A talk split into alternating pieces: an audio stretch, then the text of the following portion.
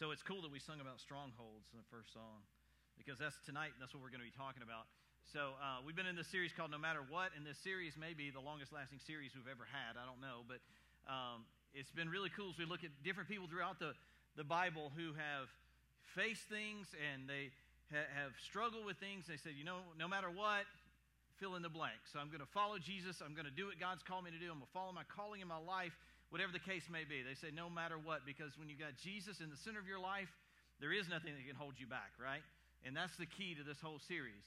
Well, we were, I was thinking about this one, and uh, there, there's everybody knows about Jericho, right? And I wanted to talk to you tonight about Jericho because we talked a little bit about Rahab before, so we can't talk about Rahab and then not give any kudos to Joshua because Joshua was there too. You know, he had a little part to play in the whole Jericho thing. So we're going to talk about Jericho and the plan that God gave to, Jer- to uh, Joshua to conquer Jericho. So the Israelites are in the land that God has promised them, and now they got to go in and defeat the first city that they come to.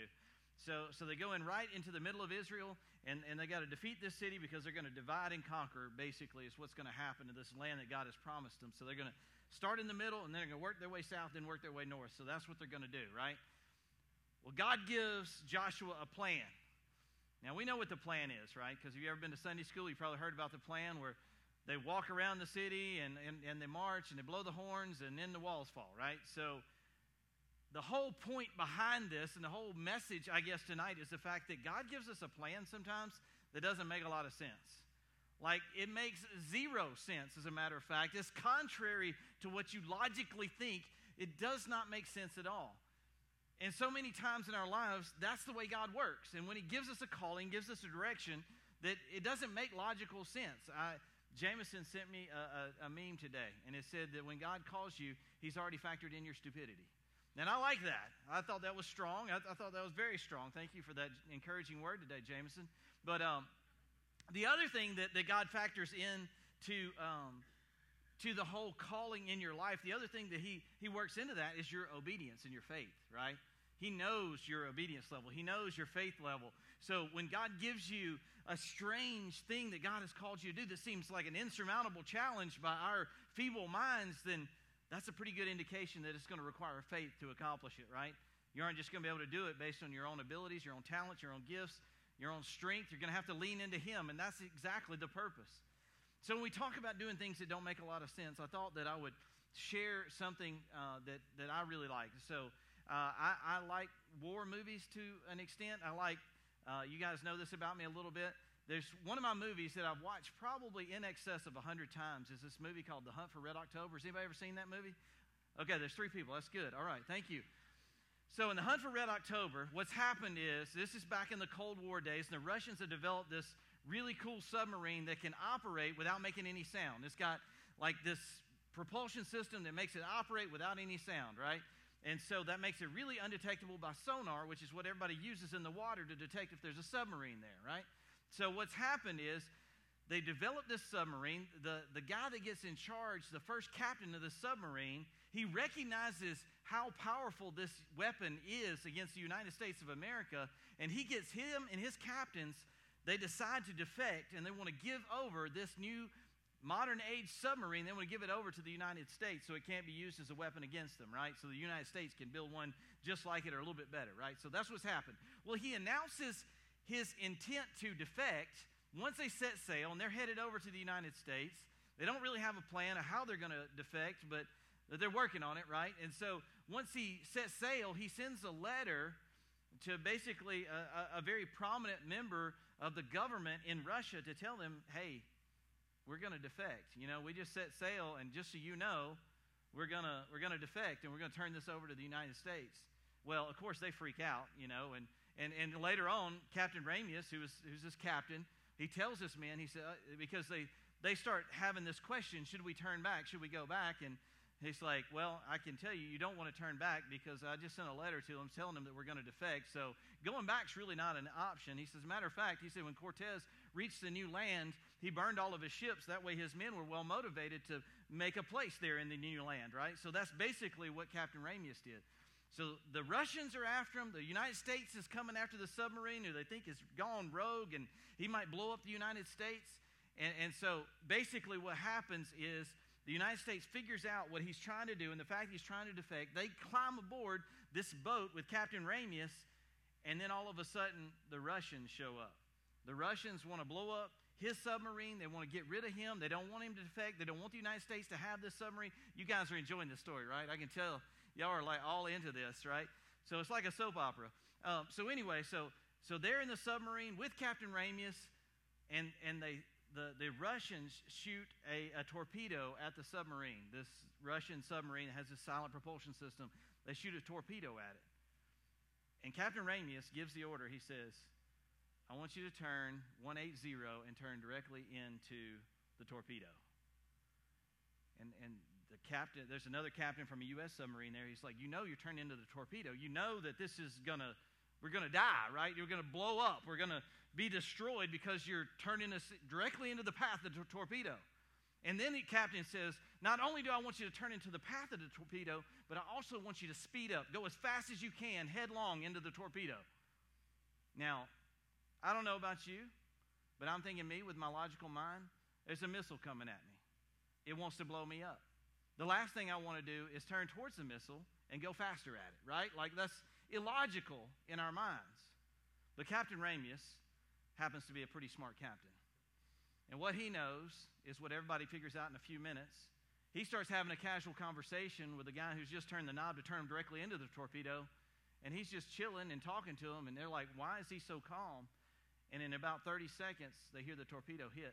The torpedo hits the hull of the ship, the hull of the, the, um, the submarine, and disintegrates because the captain closed the distance to the, to, the, to the torpedo before the torpedo could arm itself. You know, when God gives us some direction sometimes, it seems like, oh my goodness, this does not make sense at all. Like God has called me to do something, God has called me for a direction in my life. This does not make logical sense to me. I know that, I mean, we even say this, we even go so far as to say, I know that God's ways are higher than my ways, but man, this doesn't make any sense at all. And we struggle to believe that. We struggle to believe that, could this really be God? So today we're going to talk about Joshua in Joshua chapter 6. Genesis, Exodus, Leviticus, Numbers, Deuteronomy, Joshua. So it's like the sixth book in your, uh, in, your Bible. So you can go ahead and start flipping there if you want to. In Joshua chapter 6. I kind of, I, I had originally said we are going to start in Joshua chapter 6, and that's what I told them to put up on the screen, but I kind of want to back up for just a second.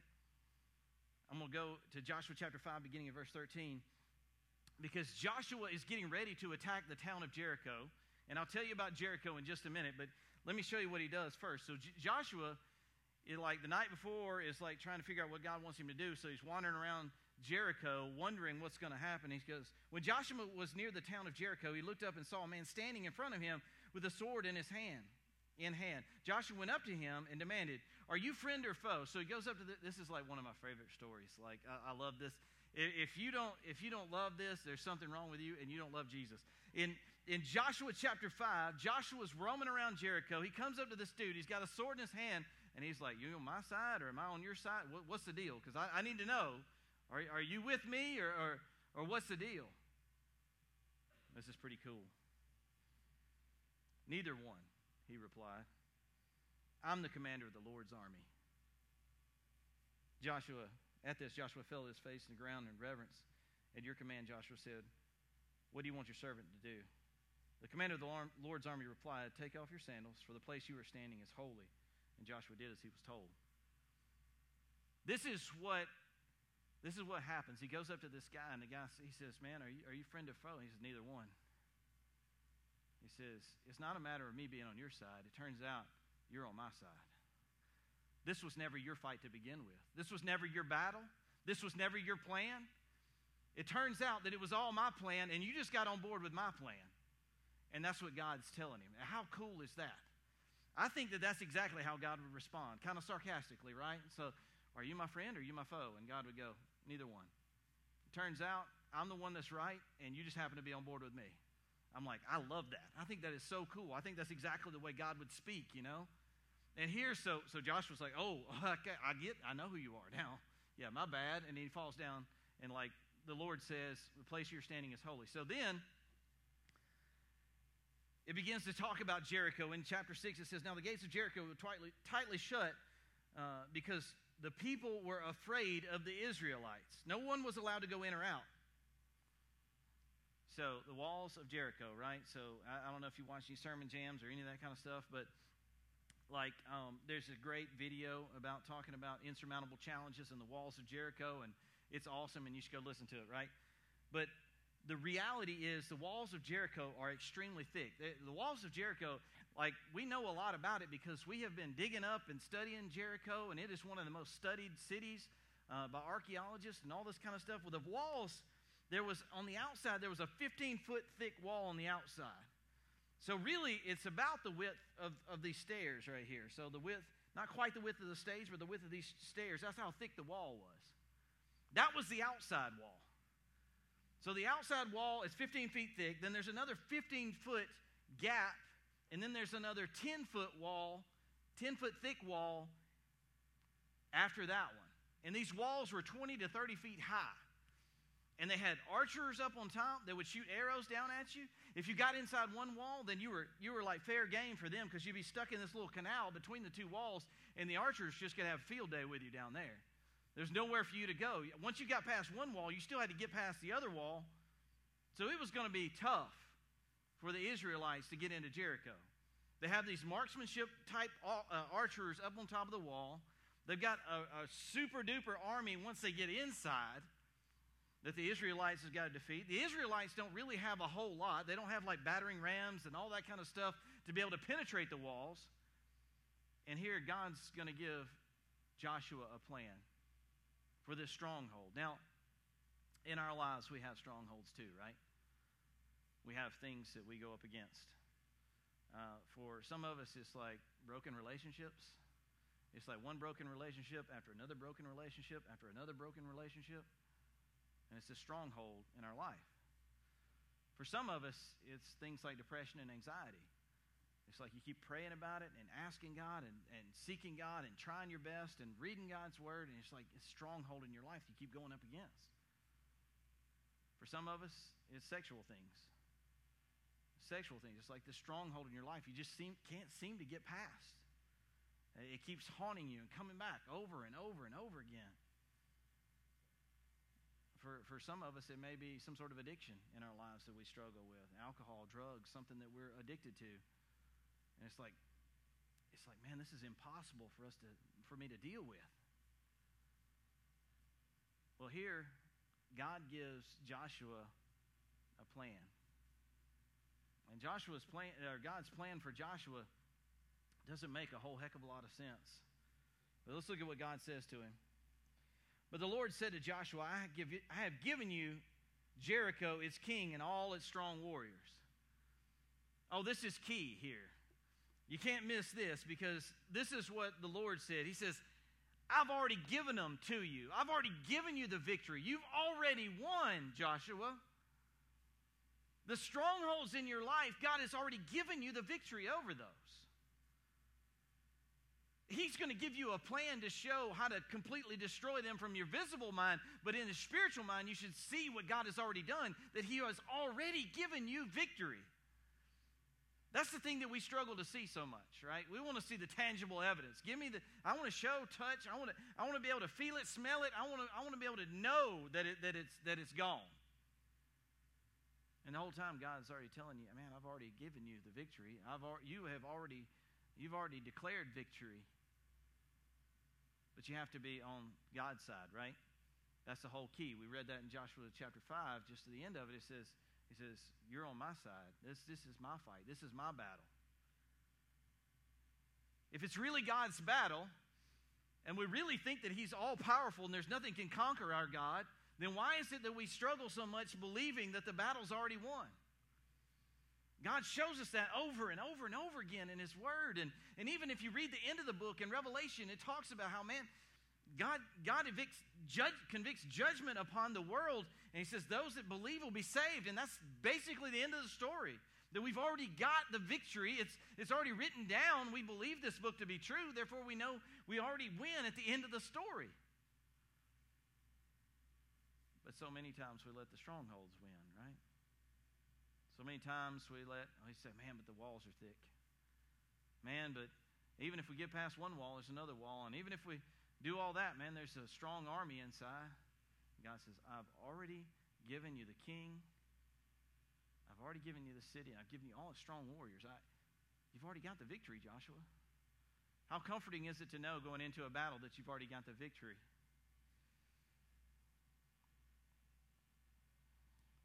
He goes on to say in verse 3 You and your fighting men should march around the, the town twice a day for six days.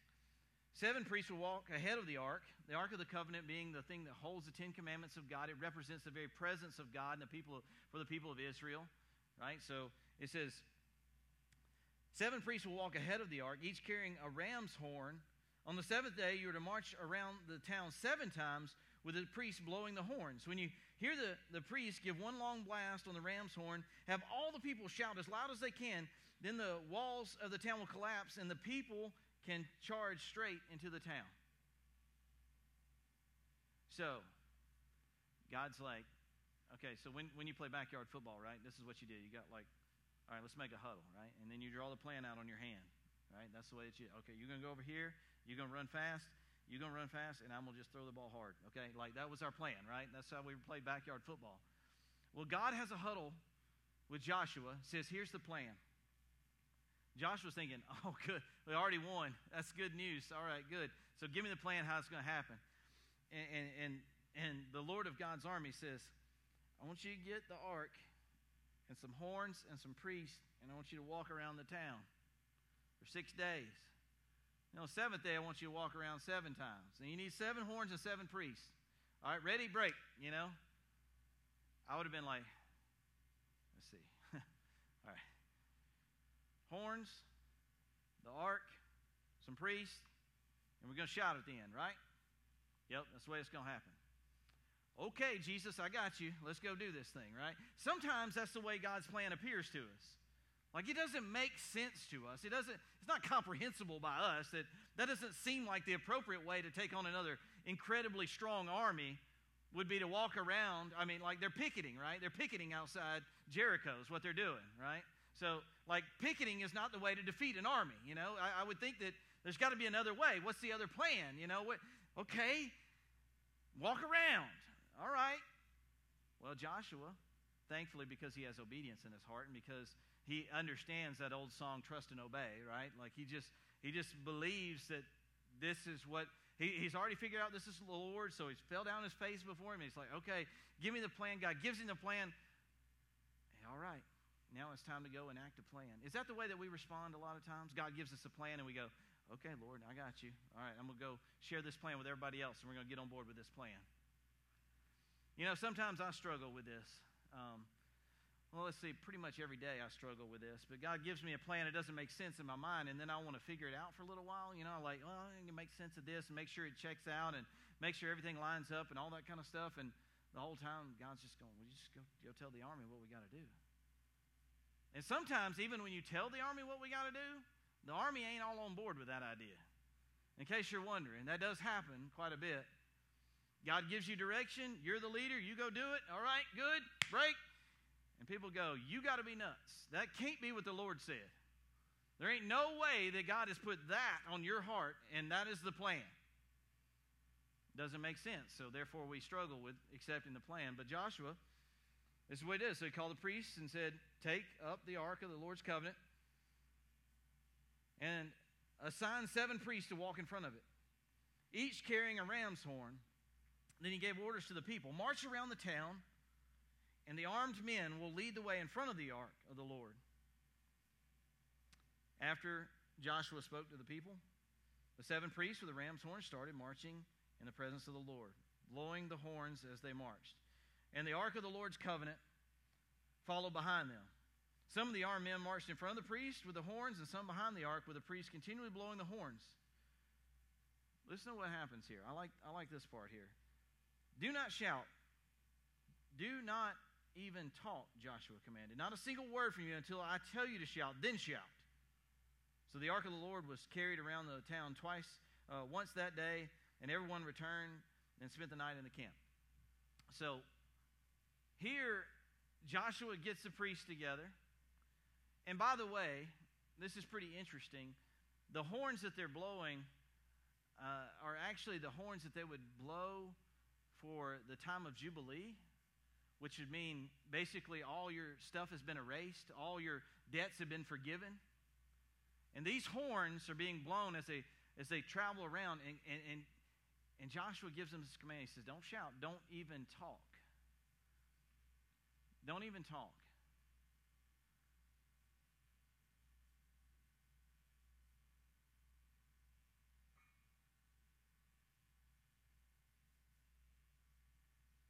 How often do you do that?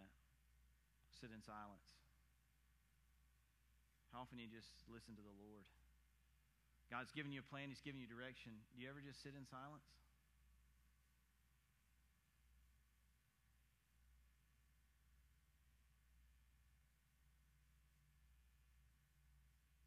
Make you feel weird, doesn't it? I sit there and stare at you and it's all quiet in here. You know, the reality is, though, that so many times we get so busy, and we get even we get busy asking God, okay, what's next? What's next? What's next? We spend so little time just listening, so little time just absorbing what's going on around us. Here, Joshua says, Y'all don't even talk. We're just going to walk around in silence. And the only thing that you're going to hear are these horns of Jubilee. These horns of celebration is all you're going to hear as we march around. Man, we get so wrapped up sometimes that, that we cannot stand we cannot stand the silence. We'll make ourselves busy. We'll wrap ourselves up in so much that we don't even have to sit in silence. The only time we want, to be, want it to be silent is when we're asleep. Am I right? And then we don't want nobody talking. But aside from that, we don't like the silence. And let me tell you something as God works in your life and He gives you a plan and He starts working stuff in your life, sometimes you just need to shut up. You don't miss, need to miss a good opportunity to shut up. So many times in my life, I'll be praying to God, praying to God about something, and He will say in my ear, I can hear Him say, just shut up. Just be quiet for a minute. Will you listen to me and stop telling me what you want all the time? Let me tell you what the plan really is. We don't really like that, though. We'd much rather enact our plan and then ask God to get on board with it, right? As opposed to just sitting there quietly so, God, I just want to listen to you. I just want to listen to you. Jesus would go get alone. He'd get away from the crowd. He used to do it early in the morning because he just needed to be quiet. He, he just needed to be in a quiet space. There are times during your day, I'm, I'm going to say every day, every day that you need to be in the quiet that you just need to be listening. Um, that's revolutionary to some people. I was talking to somebody the other day. and said, "Well, you know, in my church, we never really just listen. We're usually praying to God and reading God's word, but we never really just listen. You don't need to miss the beauty of being able to listen to God and just listen to what He's saying. My guess is that most people in this room don't spend a lot of time doing that.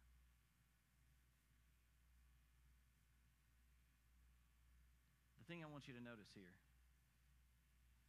the number seven is repeated, right? Seven horns, seven priests, seven days, seven times on the seventh day, right? So that is the number of perfection, the number of completeness in God's word, right?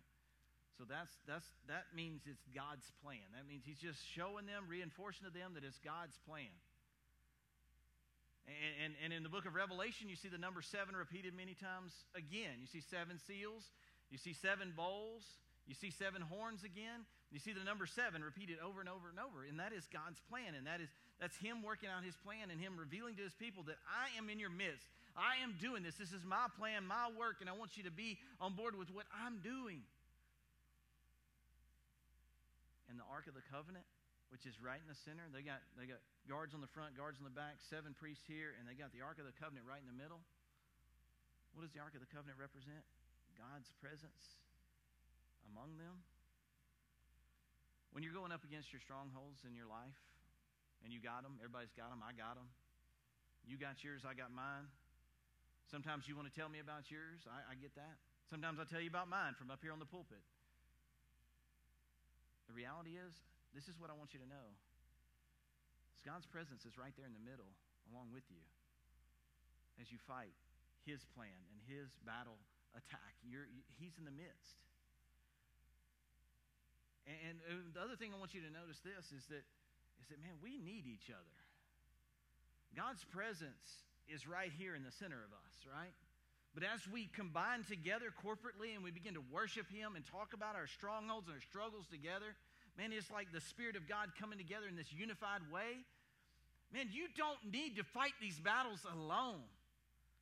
These strongholds in your life, you need other believers, other people with the, the God of the Bible living inside of them, walking alongside you and being there with you as you walk and as you struggle. And we, we reassure each other constantly that the presence of God is among us.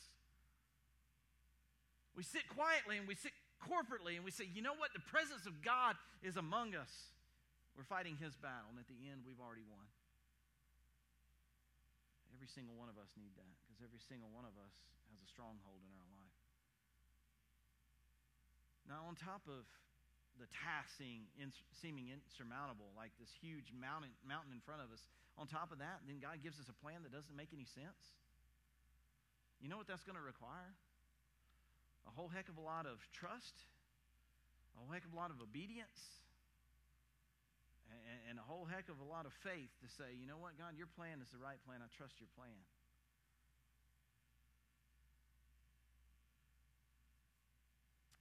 Here we see Joshua leading these people around. Joshua got up early the next morning, and the priests again carried the ark of the Lord. The seven priests with the ram's horns marched in front of the ark, blowing their horns, and again the armed men marched in front of the priests and the horns with the horns and the, behind the ark of the Lord. All this time the priests were blowing their horns. On the second day, they again marched around the, the town once and returned to the camp. They followed this pattern for six days. You ever feel like that? Like I'm in the middle of a battle and I keep going around and around and around and around. Like, why couldn't have God taken down the walls on the first day? He had the ability to, right? It's not like the walls are too thick for him. It's not like he couldn't handle the walls. It's not like they were too strong or the army was too big. It's not like that. It was the fact that God was preparing those people that were marching around, He was preparing them the whole time, having them sit in silence and listen to the horns of celebration that comes from God, having to, to do that day after day after day, dwelling inside them that they already had the victory. It was not so much that, that, God needed to wait that long, it was that God was reassuring them and strengthening their faith each day that they walked around in obedience, doing what God had called them to do, even though it didn't make any sense. There is something to be learned from the waiting room of life. Everybody hates to be in the waiting room of the doctor's office. I hate it more than anybody. I feel like I'm going to get the flu just sitting in the chairs. You know what I mean? But there is so much to be learned in the waiting room of life. It's, it's where you learn faith. It's where you learn obedience. It's where you learn to really trust Him and say, you know what? I'm just going to wait. God, I'm just going to wait on whatever it is you have planned because I trust you completely. Doesn't make a lot of sense to me, but I'm just, I'm just going to wait on you. And on top of that, wait in silence on God. Stop telling him what you want. Stop telling him what you want, telling him what you want, telling him what you want. Just sit in silence and say, All right, God, what is it that you want from me? What's your calling on your life? What's, what's your plan for me? They followed the pattern for six days. On the seventh day, the Israelites got up at dawn and marched around the town as they had done before. But this time, they went around the town seven times. This is what God has said go around seven times. This number of perfection, go around seven times on the seventh day. The seventh time around, as the priests uh, sounded the long blast of their horns, Joshua commanded the people, Shout! For the Lord has given you the town. Jericho and everything in it must be completely destroyed as an offering to the Lord. Only Rahab, the prostitute, and the others in her house will be spared, for she protected our spies.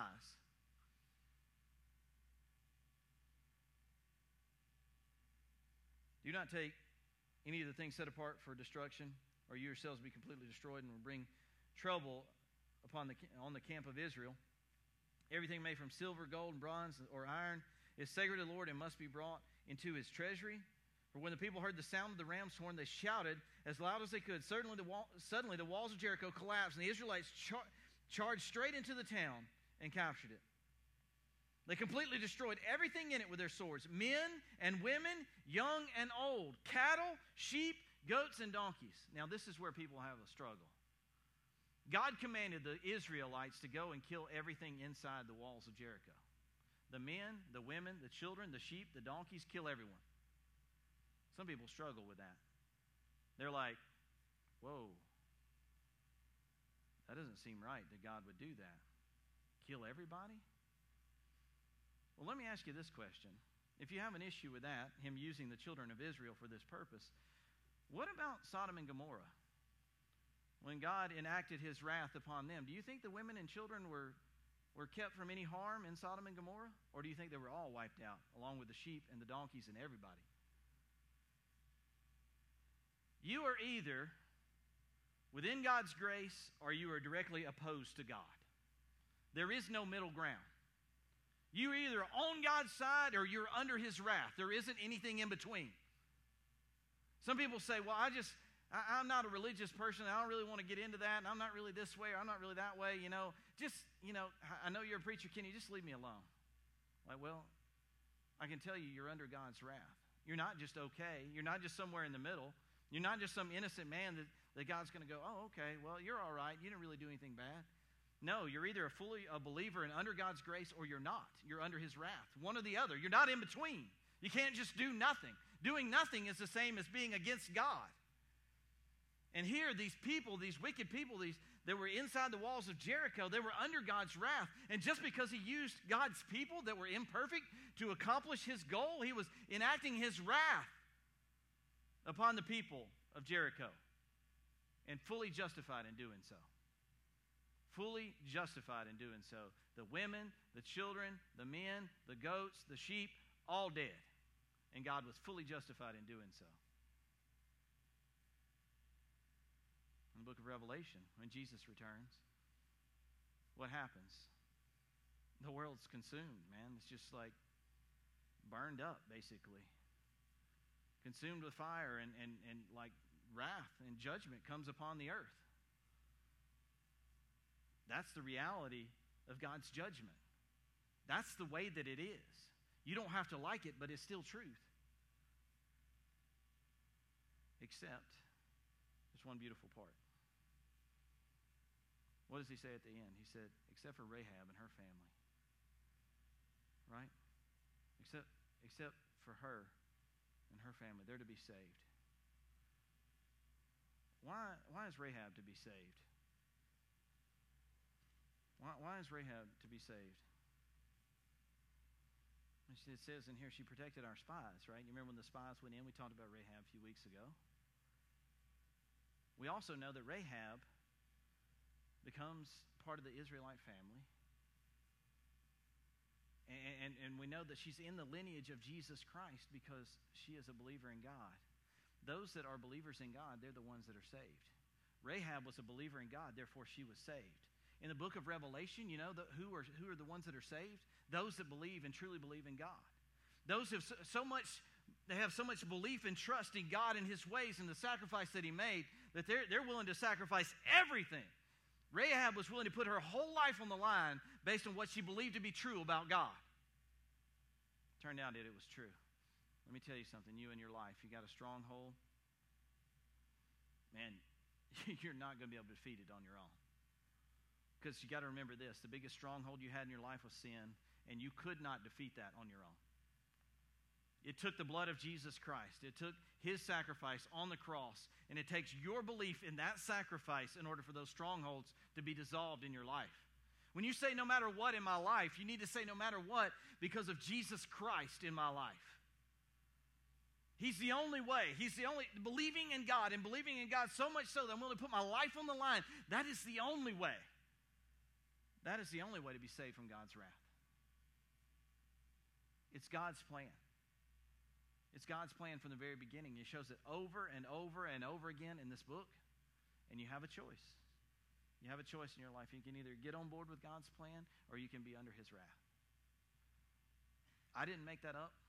I didn't come up with that on my own. It is over and over and over again in this book. Now, some of you today are you're, you're followers of Christ. You really are and and you struggle, right?